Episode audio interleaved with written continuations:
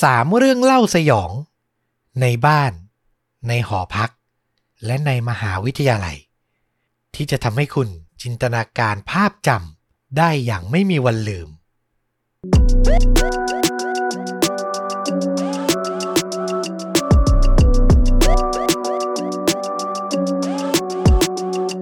สวัสดีครับ ยินดีต้อนรับเข้าสู่ The A Files พอดแคสต์เล่าเรื่องสั้นลุ้นระทึกหลากหลายหัวข้อ อยู่กับต้อมจากช่องชนดูดะเหมือนเช่นเคยนะครับ วันนี้มีประสบการณ์ เรื่องเล่าสยองจากเว็บไซต์ Reddit มาถ่ายทอดให้ฟัง 3 เรื่อง 3รสจุดร่วมของมันก็คือ มันมีซีนที่เป็นภาพจำอย่างกับในหนังเลยครับ คือน่ากลัวและนึกภาพตามเนี่ยขนลุกมากจริงๆ แต่ผมเน้นย้ำเหมือนเดิมนะว่านี่คือ เรื่องเล่าที่อยากให้รับฟังไปในทางบันเทิง หรือหาข้อคิดเตือนใจซะมากกว่า จะมาคิดว่ามันจริงหรือเปล่านะ เพราะว่าเรื่องเล่าตามเว็บบอร์ดอย่างนี้ก็ไม่ได้มีแหล่งข้อมูลยืนยัน เหมือนในค่าจริง หรือเรื่องจริงยิ่งกว่าหนังพอดแคสต์อันนั้นรับประกันว่าเรื่องจริงแน่ๆ แต่ที่ The F Files มีให้แน่นอนก็คือ ความลุ้นระทึกแล้วก็ความหลากหลาย จากเรื่องสั้นมากมายหลายเรื่องเลย ผมขออนุญาตเริ่มต้น เรื่องแรกครับ มาจากผู้ที่ใช้นามแฝงว่า aggressive counter 769 ชื่อยาวมากๆ ขออนุญาตใช้ชื่อย่อ เขาเป็นสุภาพสตรีนะครับ ก็ขออนุญาตเรียกว่า คุณ A ก็แล้วกัน คุณ A บอกว่าบัญชีที่เธอนำมาใช้ใน Reddit แล้วก็พิมพ์เล่าเนี่ย เป็นแอคเคาท์ที่เธอไม่ได้ใช้มานานแล้ว คือแทบจะทิ้งไปแล้วล่ะ แต่ครั้งนี้นำมาพิมพ์เล่า เพราะว่าไม่อยากให้คู่รักของเธอเนี่ยเห็น ว่าเธอเนี่ยเคยประสบพบเจอเรื่องราวน่าขนลุกเรื่องนี้มาก่อน คุณเอบอกว่าตัวเองเนี่ยอาศัยอยู่ในบ้านหลังเล็กๆ ในเมืองเล็กๆครับ ที่ประเทศนิวซีแลนด์ห่างไกลจากเขตเมืองใหญ่อย่างออกแลนด์ซึ่งอยู่ทางด้านเหนือของประเทศ เป็นเมืองที่มีประชากรอาศัยมากที่สุดของนิวซีแลนด์นะครับ ขึ้นชื่อว่าเป็นเมืองที่น่าอยู่ที่สุดเมืองหนึ่งของโลกเลย คุณเอก็บอกว่าตัวเองเนี่ยอยู่ห่างจากเมืองนั้นเนี่ยมาไกลพอสมควร แล้วเรื่องราวเรื่องนี้ก็เกิดขึ้นเมื่อประมาณ 6 ปีครึ่งที่ผ่านมา มันเป็นเช้าวันหนึ่งที่คุณเอตั้งใจว่าจะออกไปซื้อผัก ซื้อของชำต่างๆเข้าบ้าน ที่ตลาดที่อยู่ในเมืองนะครับ เวลาเนี่ยเลยช่วง8โมงครึ่งตอนเช้าเนี่ยมาเล็กน้อย แต่ยังไม่ทันได้เดินทางออกไปไหนเลยครับ แค่เปิดประตูหน้าบ้านออกมา สายตาเธอก็สะดุดกับของบางอย่างมันเป็นสิ่งเล็กๆมาก วางอยู่ที่บันไดที่จะก้าวลงไปสู่พื้นถนน บ้านที่ต่างประเทศส่วนใหญ่เนาะก็จะมีบันไดเล็กๆสองสาขั้น พอเข้าไปสังเกตใกล้ ๆ คุณเอก็เห็นว่ามันเป็น USB แท่งเล็กๆครับ ไม่มียี่ห้อไม่มีตัวหนังสืออะไรอยู่เลย สิ่งแรกที่เธอคิดในหัวก็คือ วัยรุ่นหรือใครคนมือบอลที่ไหนมาแอบวางไว้ที่หน้าบ้านของเธอเนี่ย เธอมองซ้ายมองขวา ก็ไม่เห็นใครที่น่าสงสัยแต่อย่างใด ไม่รู้เลยว่า USB แท่งนี้เนี่ย มันมาจากไหน ถ้าทุกคนเจอเหตุการณ์แบบนี้ก็คงคิดเหมือนกัน ต่อให้มันจะมีความน่ากลัวน่าขนลุกอยู่บ้าง แต่ผมเชื่อว่าเกิน 80%อะ ผมด้วยก็ต้องตัดสินใจเหมือนกันคือ ก็ต้องนำมันเข้ามาในบ้าน แล้วก็มาเสียบใส่คอมพิวเตอร์ เช็คดูซะหน่อยว่า เจ้า USB แท่งนี้เนี่ย มันเก็บข้อมูลอะไรไว้อยู่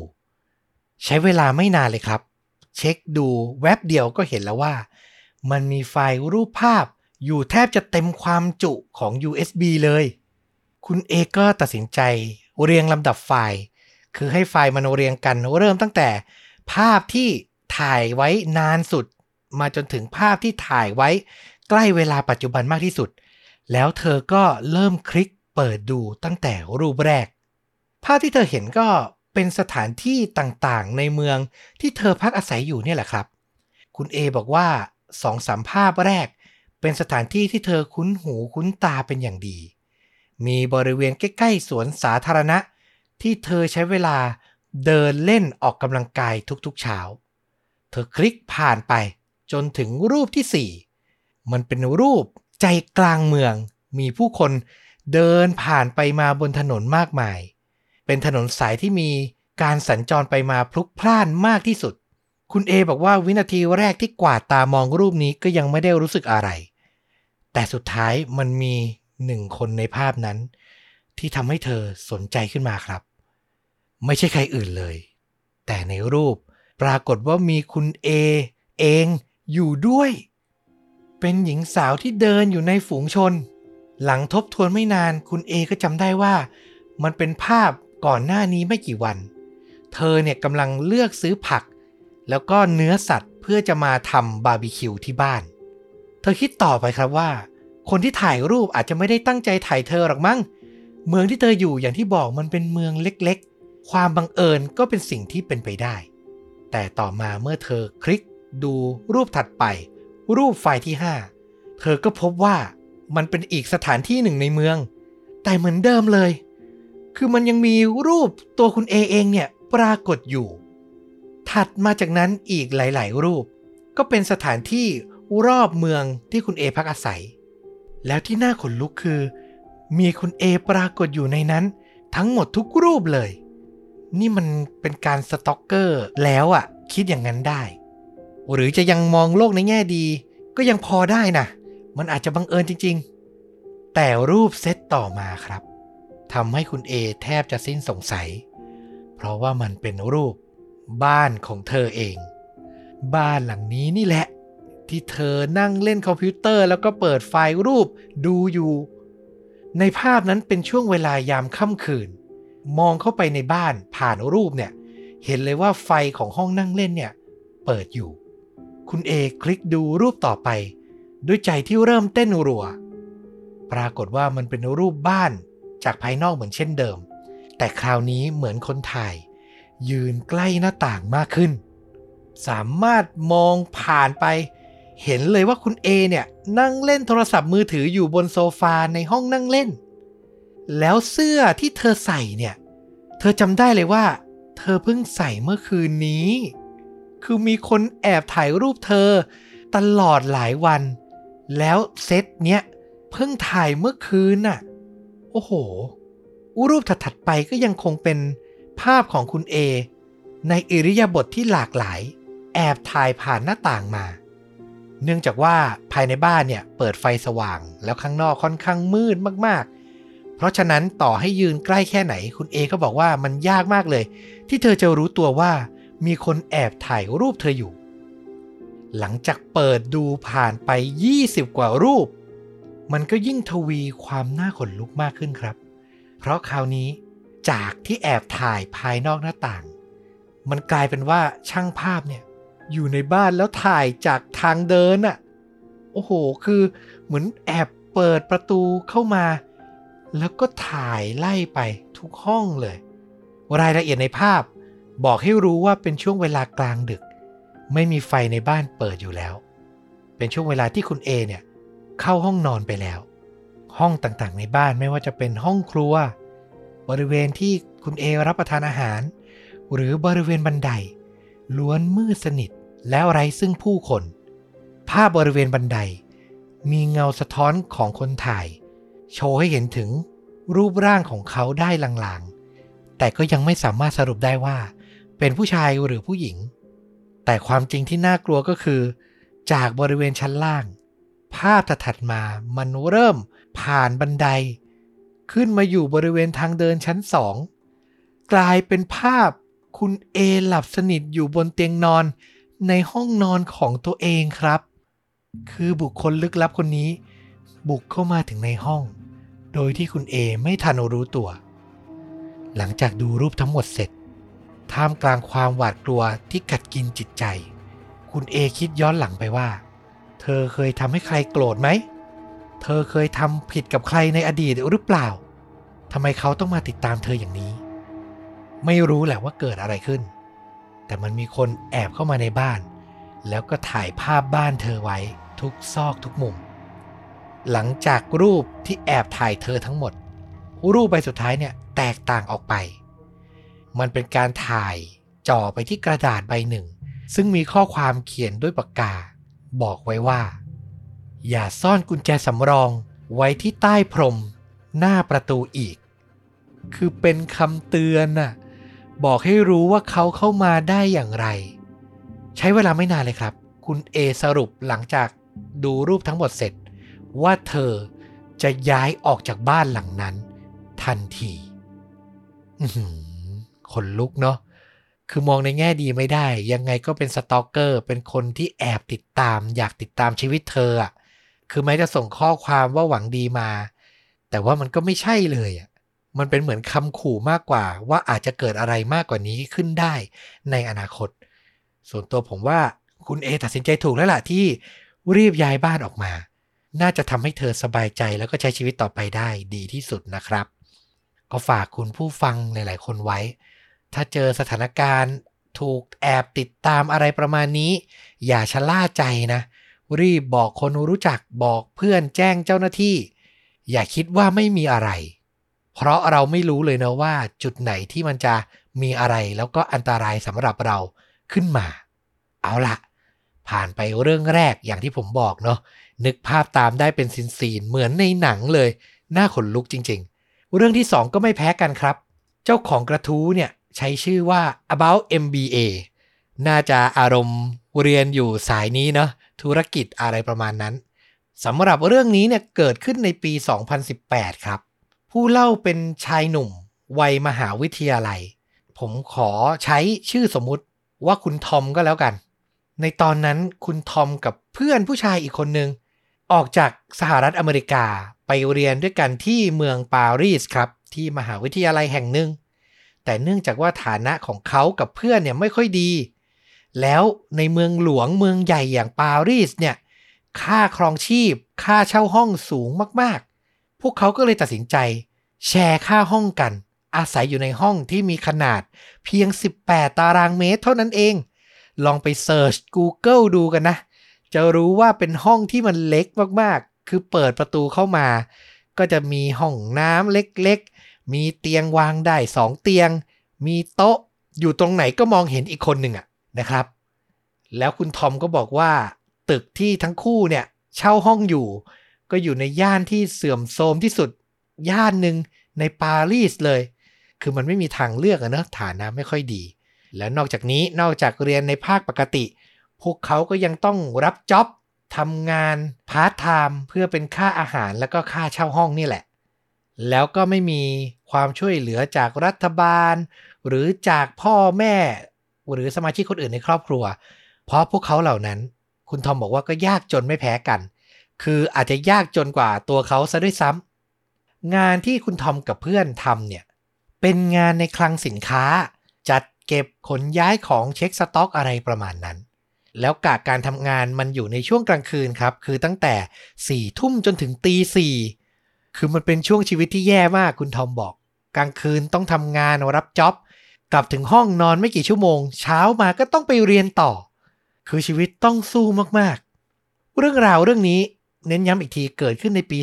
2018 ในฤดูหนาวค่ำคืนหนึ่ง ซึ่งคุณทอมไม่ได้มีตารางที่จะต้อง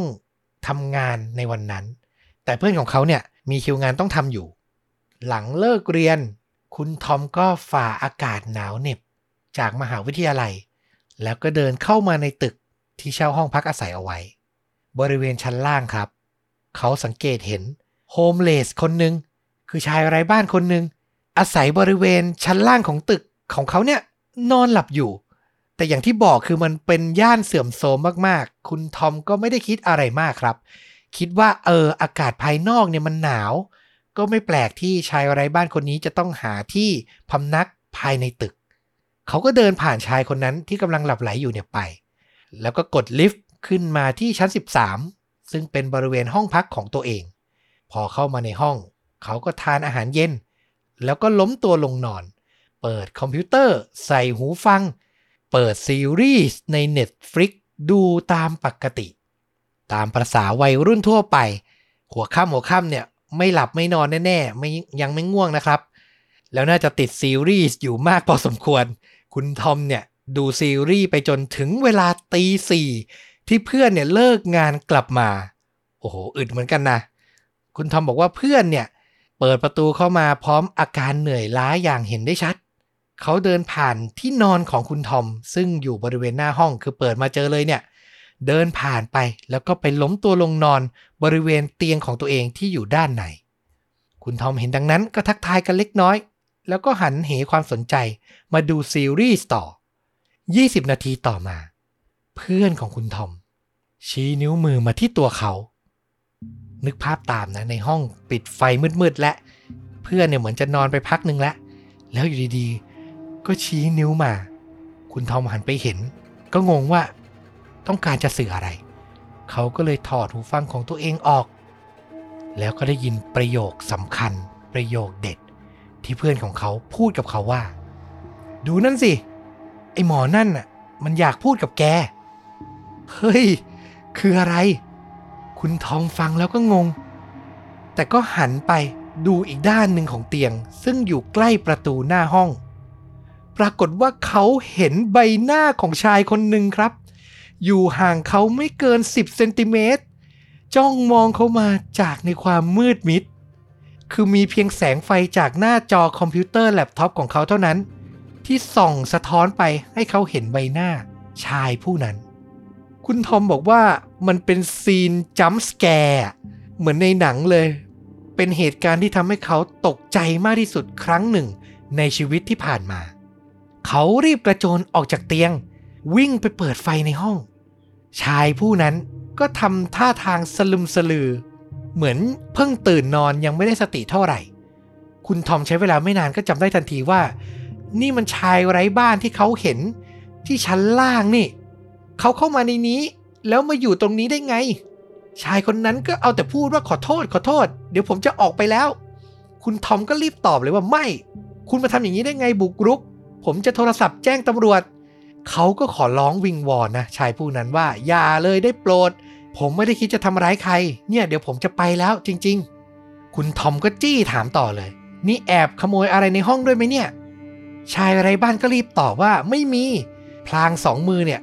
ก็ดึงโชว์กระเป๋ากางเกงยีนอะดึงให้ดูว่าเนี่ยว่างเปล่านะ ไม่มีอะไรอยู่เลย คุณทอมก็เลยเอ่ยปากเป็นครั้งสุดท้ายว่า ออกไปได้แล้วถ้างั้น แล้วจากนั้นพอชายไร้บ้านออกไป เขาก็ล็อกประตูตามหลังทันที จากนั้นคุณทอมก็หันกลับมาดูเพื่อนที่ยังคงนั่งอยู่บนเตียงของตัวเอง สลืมสลือเหมือนกันครับ เพื่อนของเขาคือคงเพลียมากๆ เพื่อนถามคุณทอมว่า เขาไปหรือยัง คุณทอมก็บอกว่า ไปแล้ว เพื่อนก็ตอบทันทีเลยว่า โอเค งั้นฝันดีนะ แล้วเขาก็นอนหลับต่อ คือเหมือนได้สติแบบสลึมสลือมาแล้วไม่ได้คิดอะไรเลยอะ่ะตัวคุณทอมก็พอตั้งสติได้ ก็ล้มตัวลงนอน แล้วก็เปิด Netflix ดูต่อเหมือนไม่มีอะไรเกิดขึ้น เออ ก็ใช้ชีวิตปกติกันไป แล้วหลังจากนั้นในเช้าวันต่อมา ทั้งคู่ตื่นเต็มตาแล้วก็มานั่งรวบรวมความคิดกันว่ามันเกิดอะไรขึ้นทำไมชายคนนั้นเข้ามาในห้องได้ แล้วสุดท้ายก็เจอว่าด้วยความเหนื่อยล้าของเพื่อนนี่แหละ คืออยากจะนอนแบบสุดๆ เพลียมาหลายวัน ก็เลยเปิดประตู เข้าห้องมา จังหวะที่ปิดไปอะลืมล็อกครับ ก็อาจเป็นช่องว่างที่ทำให้ชายไร้บ้านเนี่ย เดินผ่านเข้ามาในห้องได้ คิดย้อนกลับไปก่อนหน้านั้น เพื่อนของคุณทอมบอกว่า จังหวะที่เขาขึ้นลิฟต์มาเนี่ย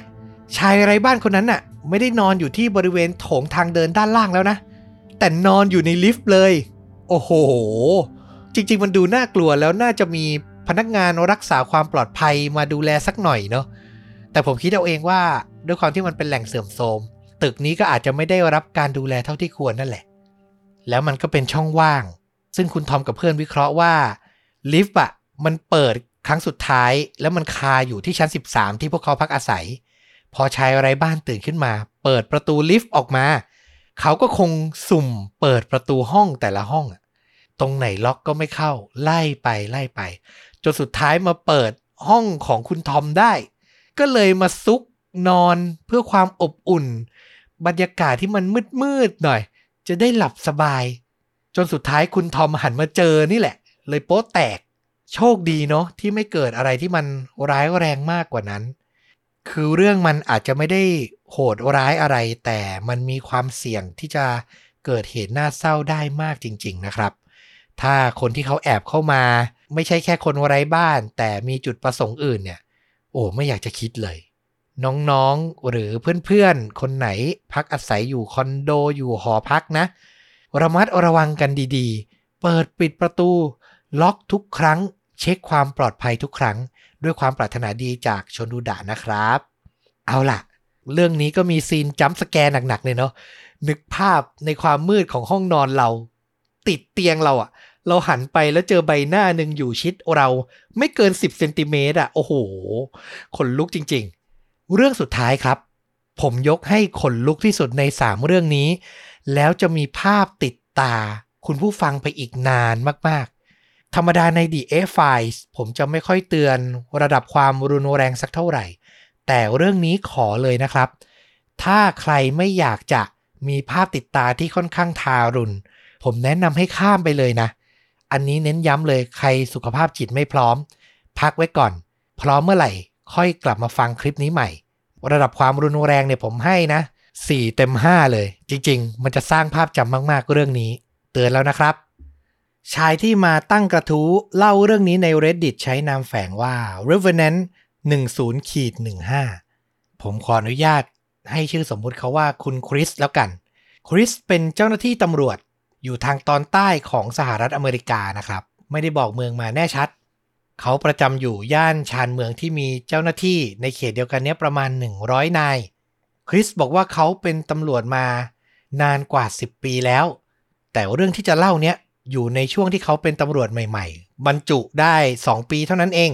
ในตอนนั้นเขาประจำการกะกลางคืน อยู่ในเขตวิทยาลัยแห่งหนึ่ง ก็คือคอยตรวจตราดูแลรอบๆ มหาวิทยาลัยก็จะเจอเด็กวัยรุ่นค่อนข้างเยอะนะครับ คริสบอกว่าประสบการณ์ทั้งหมดที่ผ่านมานับ 10 ปีเนี่ย เขาค่อนข้างโชคดีที่ไม่มีเรื่องอะไรที่กระทบกระเทือนจิตใจ และทำให้เกิดบาดแผลในจิตใจมากนัก แต่มันมีอยู่เรื่องหนึ่งที่ทำให้ถึงเวลาฝนตกทีไร เขาจะมีอาการกระวนกระวาย แล้วก็คิดย้อนไป แล้วขนลุกทุกครั้ง เหตุการณ์มันเกิดขึ้นในคืนหนึ่ง ในเดือนกันยายน เลยเที่ยงคืนไปเล็กน้อย มีนักศึกษาโทรมาว่า ได้ยินเสียงปืน ดังขึ้นหนึ่งนัด ด้วยความที่ประจำอยู่ในเขตมหาวิทยาลัยได้สักพักแล้ว คริสบอกว่าส่วนใหญ่ พอไปตรวจสอบมันจะไม่ใช่เสียงปืนจริง ๆ ครับ แต่จะเป็นเสียงนักศึกษาที่ห้าวๆหน่อยแอบจุดพลุในเวลากลางดึกบ้าง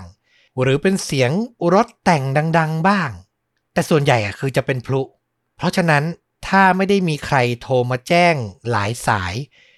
ยืนยันได้ว่าเป็นเสียงปืนแบบร้อยเปอร์เซ็นต์เนี่ย ทางเจ้าหน้าที่ตำรวจจะไม่ได้ส่งเจ้าหน้าที่จำนวนมาก ไปที่จุดเกิดเหตุ แต่จะทำการส่งเจ้าหน้าที่เพียงคนเดียว เหมือนไปเซอร์เวยก่อน ไปดูก่อนว่ามีเหตุร้ายแรงหรือไม่ มีใครได้รับบาดเจ็บหรือเปล่า แล้ววันนั้นหน่วยของคุณคริสก็ส่งเขาไป เพียงคนเดียว ปลายสายที่แจ้งมาบอกว่าได้ยินเสียงปืนเนี่ยที่บริเวณสนามฟุตบอลในมหาวิทยาลัย ซึ่งในตอนนั้นเป็นช่วงเปิดฤดูการแข่งขันพอดี ก็คือจะมีการแข่งขันระหว่างมหาวิทยาลัยเป็นประจำทุกอาทิตย์ แล้วก็จะมีเต็นท์กลางอยู่บริเวณลานจอดรถของสนามฟุตบอล จัดเรียงไว้เป็นกองอำนวยการเป็นจุดพักสำหรับ ฟนบอลหรือหน่วยงานต่างๆ ที่มีส่วนเกี่ยวข้องกับการแข่งขันอะไรประมาณนั้นนะครับ คุณคริสบอกว่าวินาทีที่เขาเดินไปถึงจุดเกิดเหตุ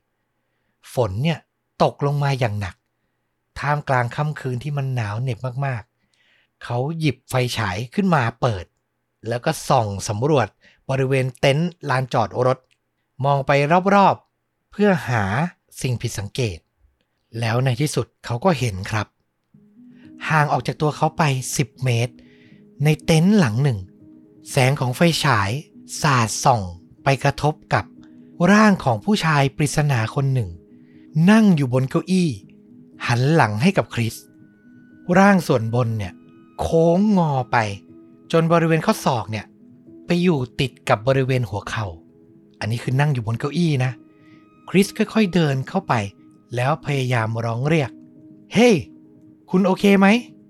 คุณได้ยินเสียงประหลาดอะไรบ้างหรือเปล่า พูดกับผมหน่อย ไม่ว่าคริสจะเอ่ยปากไปกี่ประโยค ก็ไม่ได้เห็นการเคลื่อนไหวหรือเสียงตอบรับกลับมา คริสยังคงเดินเข้าไปใกล้ขึ้น ใกล้ขึ้น จาก 10 เมตร เหลือ 9 เมตร 8 เมตร และเขาก็สังเกตเห็นบางสิ่งบนพื้น ปืนลูกซองครับ วางอยู่ ใกล้ๆร่างของชายคนนั้น มันไม่ใช่สถานการณ์ปกติแล้ว พบชายปริศนามีอาวุธ คริสไม่รีรอที่จะวิทยุขอกำลังเสริม จากนั้นก็ยังคงร้องเรียกให้ชายคนนั้น หันกลับมาพูดคุยกับเขา บอกให้เขาโชว์มือให้เห็น ก็เป็นลำดับปกติตามขั้นตอนของเจ้าหน้าที่ทั่วไปเลยนะ ถึงเวลานั้นคริสชักอาวุธปืนของตัวเองออกมา เขาเล็งไปที่ชายคนนั้น พร้อมกับสาดไฟฉายไปแล้วค่อยๆ เดินใกล้เข้าไปอีก 5 เมตร 4 เมตร 3 เมตร จนสุดท้าย คริสก็เดินเข้าไปถึงตัว เขาอ้อมไปบริเวณด้านหน้าของชายคนนั้น แล้วเขาก็ได้เห็นภาพสยองขวัญที่เขาจะไม่มีวันลืม ตลอดชีวิต การฆ่าตัวตายโดยใช้ปืนลูกซองเป็นอะไรที่ยากมากๆครับ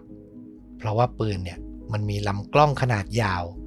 จะต้องวางปืนไว้ติดพื้นเลยแล้วก็ตั้งฉากขึ้นมา แล้วก็เอาบริเวณใต้คางเนี่ยจ่อกับลำกล้องไว้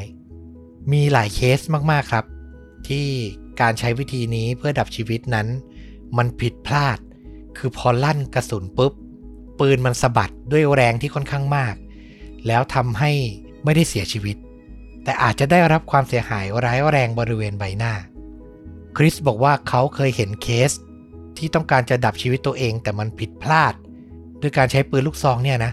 หลายรายมากๆ แต่ชายที่นั่งใต้เต็นท์คนนี้ทำสำเร็จครับ บริเวณศีรษะของเขาเนี่ยกระจายหายไปเลย หลังลั่นไกลจังหวะของร่างกายทุกอย่างมันพอดีไปหมด คือถ้ามองจากไกลๆ 10 เมตรอัพเนี่ย มันก็จะเหมือนผู้ชายคนหนึ่งที่นั่งโค้งแล้วก็พับคออยู่ แต่พอมาดูใกล้ๆ คริสบอกว่ามันน่าสยองขวัญ และเป็นหนึ่งในภาพที่เขาจะไม่มีวันลืมเลือนเลย ฝนยังคงเทกระหน่ำโดยไม่มีทีท่าว่าจะหยุด คริสรู้สึกได้ว่าสายฝนโปรยปลายใส่บริเวณศีรษะของเขาอยู่ตลอด แต่ในเสี้ยววินาทีหนึ่ง เขาก็นึกขึ้นมาได้ว่า เขายืนอยู่ในเต็นท์แล้วจะมีฝน หยดลงมาใส่หัวตัวเองได้ยังไง พอคิดได้ คริสก็เลยตัดสินใจ แงนหน้ามองขึ้นไป บนหลังคาเต็นท์ที่เหลือคิดเอาเองครับว่า ถ้ามันไม่ใช่สายฝน แล้วมันคืออะไร เป็นส่วนไหนในร่างกายที่ถูกแรงกระสุนส่งขึ้นไปหรือเปล่า คือเป็นเรื่องที่ผมอ่านแล้วจำไม่ลืมจริง ๆ และนี่ก็เป็น 3 เรื่องเล่าจาก Reddit ที่นำมาฝากกันในวันนี้นะครับ เรื่องสุดท้ายก็อยากจะให้เป็นอุทาหรณ์เนาะ สำหรับใครที่อยู่ในจุดนั้นอยู่ ที่อาจจะมีความคิดไม่ค่อยดีในหัวอยู่ ผมก็อยากจะให้กำลังใจนะ แล้วก็อยากจะให้ลองมองหาคนที่รับฟังปัญหาของเราได้ อย่าเพิ่งรีบตัดสินใจอะไรเร็วเกินไปนะครับ ผมเชื่อคนหนึ่งแหละว่าชีวิตยังมีทางออกเสมอ ผมก็เคยเจออะไรที่มันหนักหนามากๆมา แต่สุดท้ายพอผ่านมาได้ มันก็เป็นเหมือนประสบการณ์ ถ้าเล่นเกมก็คือเลเวลอัพอะรับมือกับ ความยุ่งยากในชีวิตได้ดีขึ้น ก็เป็นกำลังใจให้คุณผู้ฟังทุกท่าน แล้วถ้าใครคิดว่าเรื่องเล่าของเราพอจะเป็นสิ่งดีๆ หรือเป็นจุดที่ทำให้ผ่อนคลาย ก็อยากให้กลับมามาติดตามชดูดะกันเรื่อยๆนะครับ แล้วสำหรับใครที่อยากจะสนับสนุนเราโดยตรง ก็สามารถกดปุ่ม Super Thanks ส่งรายได้ให้เราได้อยู่ใกล้ๆ ปุ่มกดไลค์กด Subscribe ใน YouTube เลยนะครับ หรือจะสมัครสมาชิกช่อง สนับสนุนเราเป็นรายเดือนก็ได้เช่นเดียวกัน แล้วกลับมาพบชดุดะในเอพิโซดต่อๆไป วันนี้ลาไปเพียงเท่านี้ สวัสดีครับ